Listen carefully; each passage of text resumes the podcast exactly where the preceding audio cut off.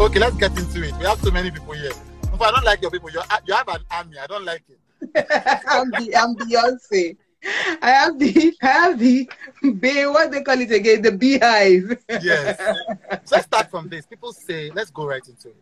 People, you know, somebody put a comment and said, Unfeng is the doctrine destructor. I come in peace. I've told them I come in peace. Like, what is the number one thing that you think, the number one baggage that you think people bring to religion that makes it such a burden rather than something that frees them, that empowers them, that unleashes their full potential? So the number one thing people bring into religion, before I start, Chudi and I just want to say, if it passes an hour, yes, and Instagram logs us out, log back in. You know we are here for this. We are here for this. So if 1 hour passes and we haven't finished the conversation, we are going to log back in. Amen. Yes. Amen. And the church says amen. Fantastic. I don't think people bring their baggage into religion. Okay. I think they come to church and church gives them religion and gives them baggage. I don't know that anybody brings a religious baggage. Anybody who comes to a place of solace comes for solace. If you've ever read Pilgrim's Progress, yes. I think they come, and before you know it, we welcome them. We're like, welcome to church. Where have you been? You are so fantastic. We love you. And then we give them a handbag, and they're like, oh, well, we can carry this handbag. And then we give them a carrier bag, and they're like, oh, yeah, well, carry a bag. And then we give them a big, they're like, oh, all for the Lord, because they come with the intention to please God. And anything that we attach the name of God to somehow has this universal validity. Yes. So then from a bag, we move it to a knapsack. Then from a knapsack, we move it to a Ghana must go. Then from a Ghana must go, we move it to 123 kilograms box, and 2 and 3 and 4. And before you know it, they came to drop their baggage. They now exchange it for the religious baggage. Yeah, they came to drop their baggage and they got another baggage. But how can that be? How can they think? I mean, when I was growing up, one of the books my mother was reading that she forced on me was He Came to Set the Captives Free by Rebecca Brown. You know, I'm sure you... Such a scary book. I'm not even involved anymore. I know I'm not the one driving. And so, yes, so what if a space that's supposed to set people free, how can it give them bigger baggage? How does that even happen? It's easy to control the people you oppress. And sometimes the church has done it unconsciously. Everything that they've done is not conscious. Sometimes it's what they've learned that they've taught. You maintain oppression, first of all, by the maintenance of ignorance. You maintain oppression by the maintenance of ignorance. If you don't maintain ignorance, then people will see. Like, there's a quote by Nietzsche. He's a German philosopher, and he was Nietzsche. A German philosopher, exactly, and cultural critic. He said, Christianity has done its utmost to close the circle and declared even doubt to be sin.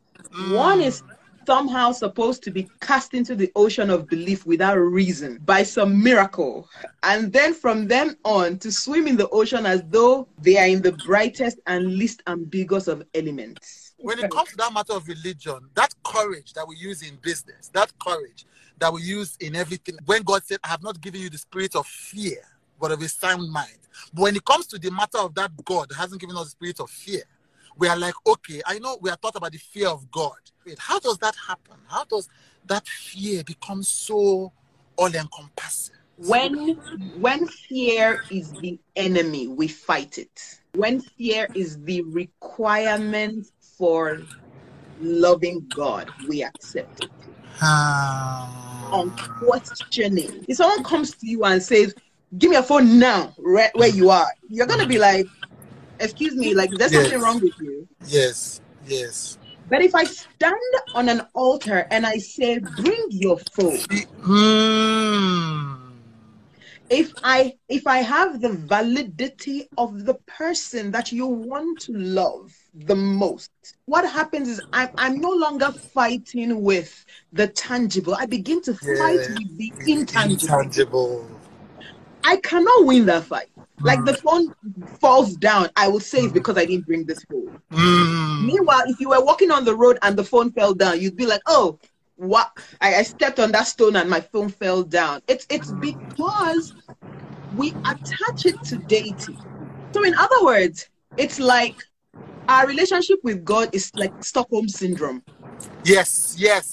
So you and I were taught that we worship a schizophrenic bipolar God.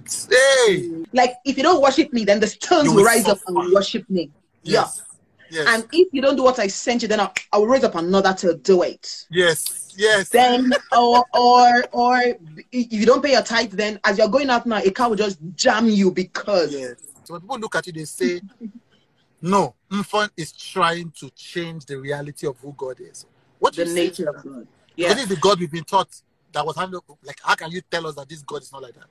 Yeah. So what I usually do is I actually say, the same book you and I read, now take off your religious glasses, take off everything you've been taught, read that book without the relate. I take them back to Genesis and I say, this person, now read it. Don't read your interpretation of what your pastor told you that Genesis is. Read Genesis.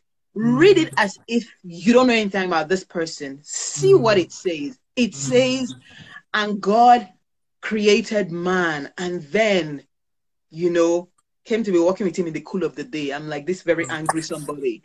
And then said, oh, he created all the animals and brought it to Adam and said, Adam, you name it. Yeah, you name it.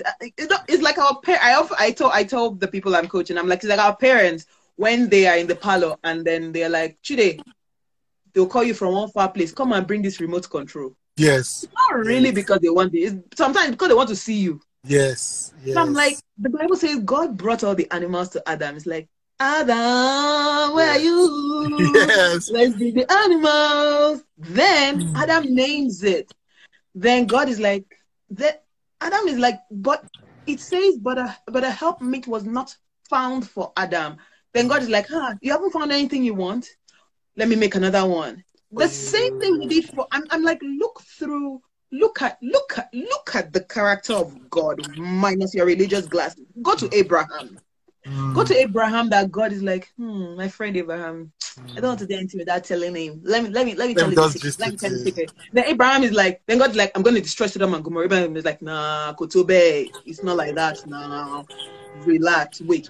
What if they are 20? Then what if they one? He negotiated almost 60. So I say, go back and read this character of this person. Who was always, every single book, he would choose one person and say, come, I want to be in a relationship with you. It's like God is going around trusting people. Somebody said, Ferdinand, like, the message said God is stalking you with his love. Yeah, it's like, come, Lord, come, Noah, come. Let's reason together. Come. Everybody's like, come, me and you, we'll be in a relationship, Abi. It's like a child. Think of a child. A child is on the playground and goes to another child and says, me and you are friends, okay? Yeah. Okay. I'll be bringing my biscuit. That's literally what it looks like. If you read the Bible without religious glasses, you will see a God who is looking for relationship. And even said it himself, I'm seeking those who I want to be in relationship with. Look, let me tell you something. The Bible is God's explanation of what he did. Not God's word to be obeyed. No. The Bible is actually God saying, let me explain. Let me explain. So at the beginning, there was love. There was love. Mm. And then this thing happened. Even when we say he drove Adam and Eve from the garden, that's not what he did. The Bible says it. He was like, look, this guy has done this thing. And this guy with all these curses on him will live forever. Let's send him out so he doesn't eat the fruit and live forever with this pain. Let's set plan B in motion. His sending him out of the Garden of Eden was a show of love. I think with religious glasses, we jump over because it's hard for us to believe that the God that we said is so unchanging. Yes, unquestionable. Like, repent means I change my mind. Yes. Like, look at the conversations in the Bible. Look at the conversations are conversations of love. Yes, they are. They are relational conversations. And relationship. In fact, yes. Think Moses. Moses and God, they had been dating. Yes. Online dating, but they hadn't seen each other. Yeah. Because God is like, hi, I'm God. Appeared in the burning bush. Moses is like, okay, you are God. Memo, okay, dating. Then after they finish dating, Moses is like, look, I've not seen your face. I'm not... Hey. I'm not seeing you. I wanna see you. I wanna see my love. Mother used to say, I wanna woo you. I wanna chase you. Moses is like, no. I wanna see. God is like, you can't see me. Moses is like, no, I must see you. God is like, no, you can't. Moses is like, no, I have to. Then God is like, okay, don't talk too much. But I can't really show you all my glory.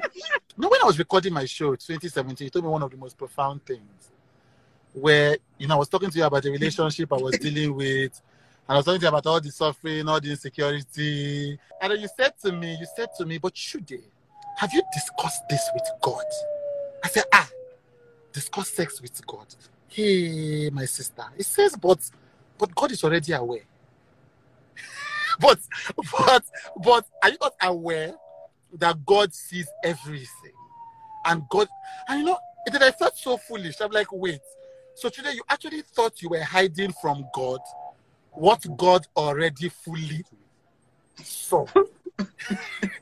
Then you said today, invite God into it. Yeah. Invite God. So it's like God is there. See. Mm-hmm. But you haven't invited him into it. Mm-hmm. You need to invite him so he can bring the peace that only comes from God. Hey, I want to pay tithe to your church. I remember that day. You're just like, you froze. And then it was like, someone just put on light, literally. My God. Guys and girls, ladies and gentlemen, when you make a mess and you're feeling so guilty, God is just there laughing. Let me tell you why he's laughing. I put on my Instagram post there's a post I put one day of a child, just like a baby who is messed up. His whole face is, the spaghetti is on his head. You just start laughing. In fact, you were taking pictures. Come on, I'm like, look how my baby did. Look how my baby did. Why do we think God only boasts about us in our perfection? There is God's will. Jesus said, in that day they will realize that I'm in my Father, he's in me, I'm in them. We are. In that day they will realize that we're all interwoven. Let me tell you why Christians wait for the will of God. Right. Because if they say it's God's will, then it comes with some sort of infallibility. It cannot fail. God said, you and I know, because I've been angry a lot at this, and I'm like, can Christians just come out and run for an election without saying God said I should run for an election? God said, yes. But you see, what they've done is they've tapped into our religious indoctrination by saying God said, as if I say God said, it cannot fail. So if I say God said, then it gives me the untouchability. If I tell you this, how God said I should do my business, then I can't suggest how you should make it better. Yes. If you say God said I should sell my company, I can't say you are wrong. Yes. God said comes with excuse me, God didn't say, you thought it. Take responsibility for it. there's a lot of people who are doing things because they were taught to do it. The person who taught them now realized, kind of like what Yongicha was like, when God finally said to him, he was like, what have I been teaching these people since? Miles Monroe, I remember two people I know, notably, who said we were teaching rubbish before, was Miles Monroe. Creflodola did the same thing too. Yes. Miles Monroe said, look, we were just trying to, he was like, look, I've done it. Just trying to get a message from the Bible. So I will now stay on this. I will now milk out his scripture. I will now, with my intellectualism, now do intellectual somersault for one passage. And we've all done it. We've all done it. And he's like, look, I'm sorry. Creflodola was like, look, what time? I was like, this is not working. This thing I'm teaching is not working. Yeah. And so God was like, are you ready to listen? Gloria Copeland said something once that was so powerful. She said, look, we are all in the experiment of hearing God.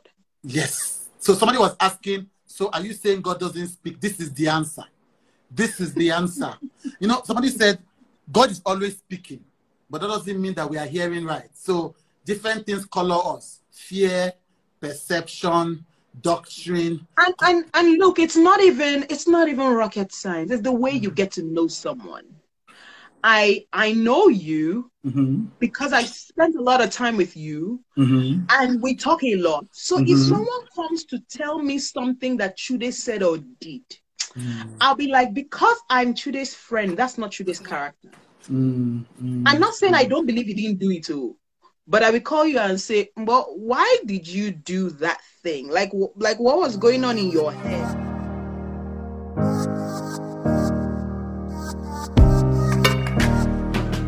When someone says, God said, you know, because you did this, before this can happen, you should somersault 10 times, fast 40 days, rub yourself with soap, move your hair from your eyebrow, clean your ear, then take the earwax to the beach.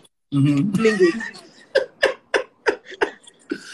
I'm just like, you can say, my friend would never tell me to do that. To do this.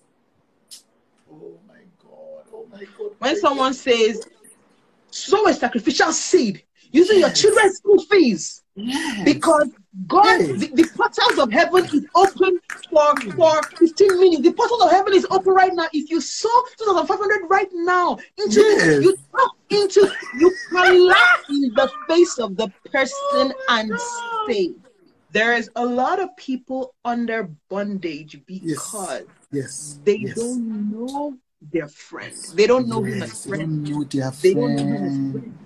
You know, you know this thing about, you know, now that we are preaching in churches and we are talking to pastors. Just it's like now, and you are like, pastor will be telling you something in private. You say, you people, why didn't you tell me this thing? So the pastor will be telling you, you know, pastors, you know this thing, be like, no, what leads to money is work. Even Muslims can be rich. You be like, God is going to judge you people. Why didn't you tell me since? Yes. Why is it now?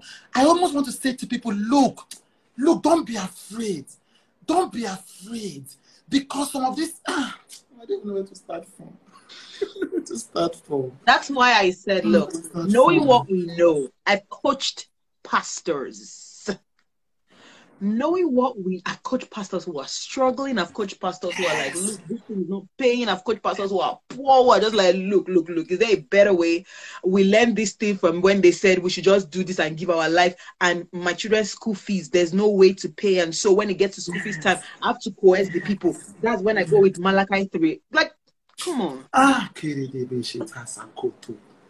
Somebody said to me the other 2 days, because your mind is still under bondage. That is why you're still going to the church. What do you say to people who say that? You know, we've often quoted this scripture as the reason people should go to church. Do not forsake the gathering of the believers. Yes, of course not. Taken out of context. We know that. That's taken out of context. Now, let me even tell you why first of all, why does the church need you to keep coming? festival. Let's go from that. Festivist. The church needs you to keep coming. Now, if you don't care, we're about to shatter this one. Let me adjust my shoulder. Adjust it. The church needs you to keep coming to it. This is the reason why, and this is why a lot of people don't really understand their Bible, because for any protest or revolution, if you want to keep a people blind, you burn the book. Throughout history, you see for any type of oppression or suppression, what they first ask for is that the books are burned. Burned. Why? Books contain ideas. Ideas promote questions. Questions raise doubts. Doubt causes investigation. Investigation reveals inconsistencies. Hey! Inconsistencies reveal fallibility, or the fact that you can be wrong. That fallibility now exposes equality. It means we're the same. Yes, it means we are the same. Fallibility means we are the same.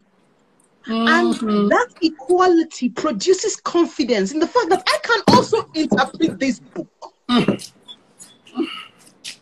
That confidence now brings independence. I don't need you.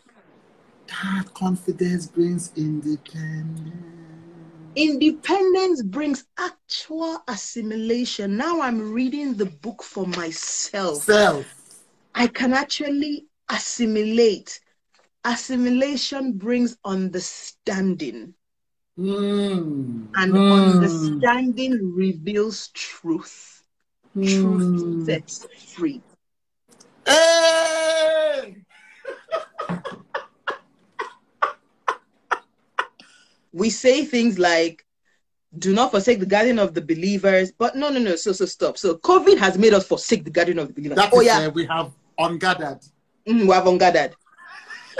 What that scripture actually says is, as some have done, but let us encourage each other. In other words, it's like, don't forsake where you get encouragement from. So all of us here, we're the gathering of the believers because we're receiving encouragement from each other. It's like, don't forsake the place you are encouraged by. Don't go and be a loner somewhere. If your church does not encourage you, leave.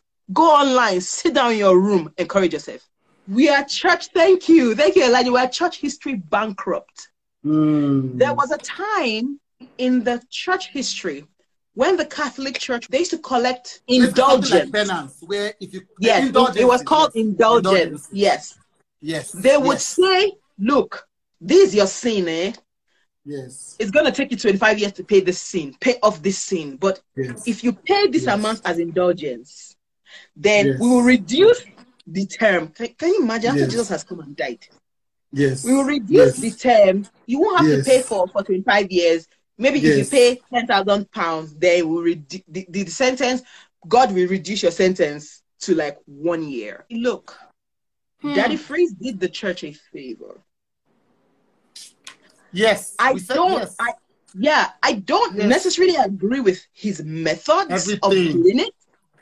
However, what he did was, in asking a question, he made the church ask a question and answer a question. Yes. Which is. Yes. And then he came with his strong reasons. The church is like, no, tithe gang is a lie. You can't do this. Oh, my God.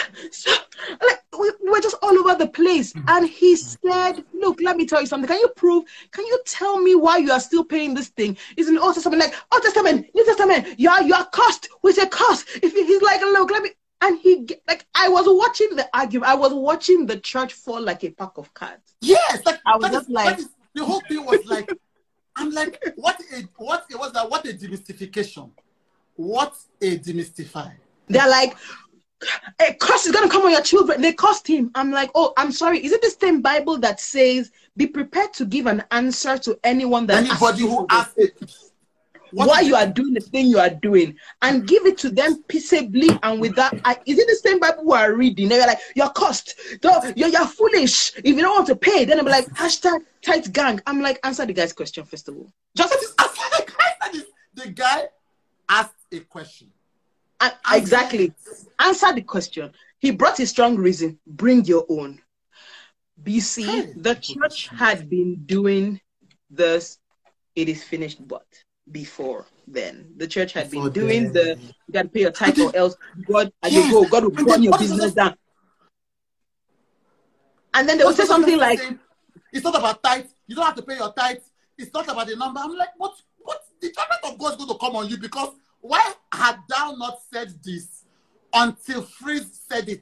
Why did this truth not come from the church? Somebody asked, but do you pay tithe? And that's what I say, you know, I'm like, I'm going to answer it truthfully, but I'm also answering it the other way, which is, you know, I used to pay my tithe to this time. And then I stopped paying my tithe to this time. Not because this time did anything to me. I'm just like, you know what? I have other people I want to give this money to. And then one day like that, I was in church. And Pastor Sam preached something. And I'm like, you know what? No, you need this money to take this message to the around the world. But I took it somewhere else. I took it to an orphanage. Yeah. There was a father that I had a few days ago that said... You were actually one of the first people that I was like... At that time, I still used to pay my tithe religiously to a house of God. Yes. And I was like... Chudi was like, oh, I'm taking my tithe to the orphanage. I'm like, you have to pay your tithe to the house of God. Chudi was like, not really. Not really. Not really. And so it was from that. Then my tithe increased. Yes. Because I'm giving to the church and I'm giving to the orphanage. And absolutely. And I'm only saying this for the benefit of the people who are what, like, it doesn't stress me.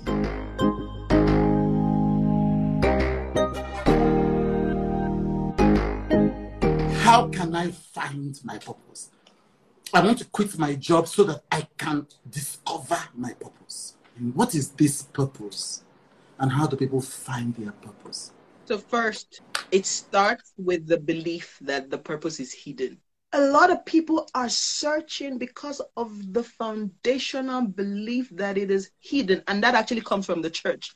We quote things like it's the honor of it's the honor of God to hide a matter and the whatever of kings to set it out. I'm like, why can't life just be simple? So I often just use normal day analogy, and I'm like, okay, fantastic. You got a car. The car is from Honda. The car is now like, okay, I've now been delivered to Chudi. I have to find my purpose. I have to find my purpose. I have to find my purpose. I have to find my purpose. I have to find my purpose. Oh my God. Oh my God. Oh, okay, he's driving me now. Let me just drive and drop him. Then as I'm here packed, what's my purpose? What's my purpose? What's my purpose? There is a blueprint of how. So I do like an 13-hour breakdown of purpose, and the purpose is quite predictable. You just need, and you need to just answer a few questions, start noticing things about yourself. So I break down the questions, and then I ask them. There is a blueprint of how coming up the last weekend of June. So if you want to do that for your purpose, but the singular thing is, you are a car. You're already operating in purpose. You could not be a bike that suddenly said, oh, my purpose is to become a car. No, you were made a car. You are already a car. Maybe you just need to realize, no, this thing I've been doing is called driving. That's what the discovery of purpose is. The discovery of purpose is actually labeling purpose. You do church because you do church, like you do anything because you love to do it. Yeah, because you want to, not from a place of and this is where I'm gonna go. Right, please go there. Not from a place of loyalty to a man of God. We need to stop this rubbish. Mm. Not from that place. That place has brought too much harm to the body of Christ. It has brought too much harm. The label of my church, these the leader of it, it's a cult-like thing. It's devoid of God. It's the reason a Busola Dakolo can open her mouth and say, this happened to me in church. And they're like, go and sit down. Not my church. Yes. My church were protected. Yes. Yes. It's the reason. Yes. I heard him say when this whole thing started about Busola, stand behind your pastor. Do you know how many times loyalty appears in the Bible? Zero. No. Zilch. None. You will not find loyalty in the Bible. Loyalty is a word for slaves because it means don't question. Don't question. Just follow. What you find in the Bible is faithfulness. Faithfulness is accountability. Where did we get this ridiculousness from? Let me tell you how you know a people's blinders are on. Is that everybody is shouting justice for Uwa, justice for Jennifer, justice for this, justice for that. But when Busola spoke, they're like, forgive and forget. Yes, now. This man of God now. He's blessing lives. He's blessing people. I think we think that because someone teaches us the truth, they cannot lie. God, to teach about God is like to teach about any other topic. If I study electromagnetic field for 10 years, I can teach on it like a physics professor. If I study about God for that number of years, I can teach it. It's why God said, don't judge them by what they teach, judge them by their fruits. What are you hearing? So one person comes out, the second person comes, one person comes out, we call her hooligan. The second person comes out, we are like, oh, vindicated. She's just a vengeful person. The third person comes out, we are like, it's a staff that is very disgruntled. It's cognitive dissonance. Let me tell you what cognitive dissonance is that the mind can't accept something. So you have to think of another reason to go on with that course of action. And a lot of people don't know, but I know. I know. And I'm going to go on record and say this. When the whole matter first started, I met you to help Biolu, not Busola. I came to Chudi and I said, something is going on. I don't know what it is. But this person I love. Like this person I know. And at the time, I honestly, I didn't know what was going on, but I was just like, oh, there's noise about this person and help. It was in asking questions. I called Chudi and said, no. No. I called you that and I said, I will not in all good conscience based on what I found. You see, the problem with involving intelligent people is that they will find out truth. And then you are like, is it that bad? I said, it's worse than bad. It's it's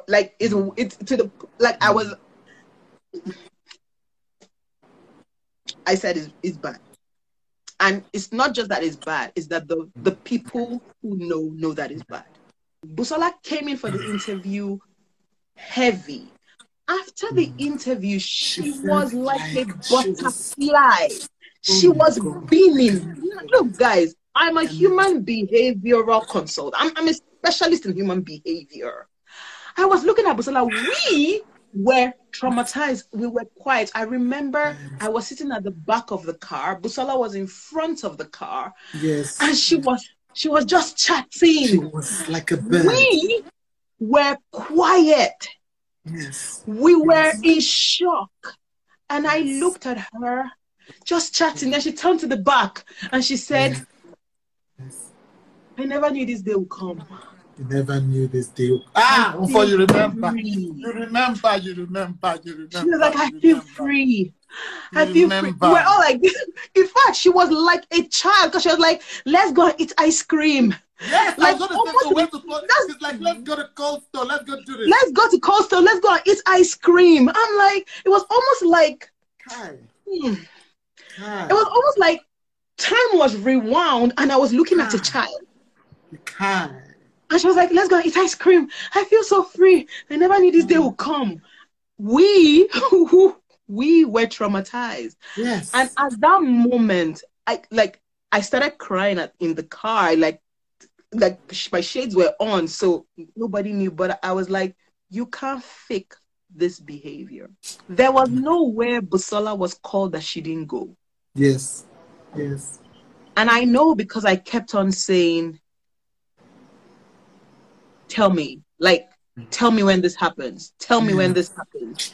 There was nowhere Busola was called, whether it was to Cannes, whether it was to PFN, whether it was to the police, whether it was to like Abuja. Justice. Wherever she was called, she went. And I'm like, we left the victim to prove her story and left the accused. I remember when I said, one day I said, where are the Dakolo's pastors? Where are they? I'm funny. You want to go to this table? I'm going there. I'm going there. That table? I'm going there because their silence was ominously loud.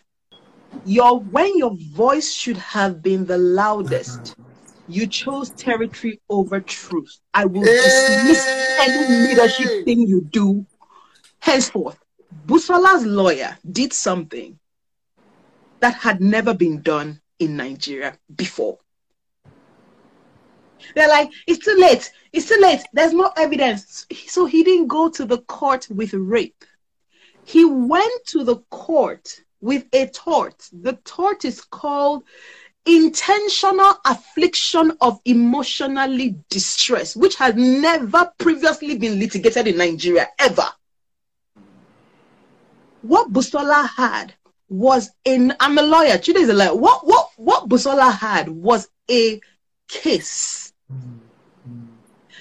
that even the legal mind, like the older legal mind, they're like, we off our cap for this one. But we're like, hey, no. The court did what they did, of course, based on all the highs and the lows. The file is missing. We already know what was going on. If someone can hire a jurist to come and protect, I'm just like, look, honey boo boo, we're not stupid here. So this is the thing. When we are shouting truth for justice, let's also with the same energy. We can't be saying justice for one person and then we say we negotiate for the other person and we mediate on rape. How do you mediate on rape? How do you say forgive and forget? I cannot imagine Paul the Apostle saying there was a rape in the church. Let us call the rapist and the survivor. Paul, is it not Paul? Are you talking about Paul who called Peter out and said this thing you are doing is crap? It is nonsense. And you know what? Peter walked with Jesus. Paul didn't walk with Jesus, but Paul is like, this thing you are doing is. And Peter is like, you know, this guy is mad, but listen to him. He's quite mad, but he has the revelation of the truth. This person, yes, you have it. But on this, you are wrong. The 11-year-old died. Now, this is what she died. And then we take up arms. Yes, we wait until. The leaving, we didn't take up arms. Yes, yes. So apparently, we punish survivors for surviving. Yes, in the church. Yes, yes. We punish survivors for surviving in the church. From his throne comes righteousness. And you see, that's the thing. The thing about the church and religion cannot handle a generation that asks questions. See, the thing about grace is like, oh, you know, but grace forgives. Oh, you see, Paul is like, be careful about this grace that you call. Verse 10:26 said, let's compare the two laws. Paul is like, look, let's compare these two laws. If you rejected, anyone who rejected the law of Moses died without mercy at the testimony of 2 or 3 witnesses. He says, anyone that rejected this law of Moses, this imperfect law, you were killed by the witness of 2 or 3. Then he now says, how much more worse a punishment do you suppose that a person will be worthy of who tramples the Son of God underfoot, who makes a mockery of the blood of the covenant by which he was saved? You were sanctified by this blood.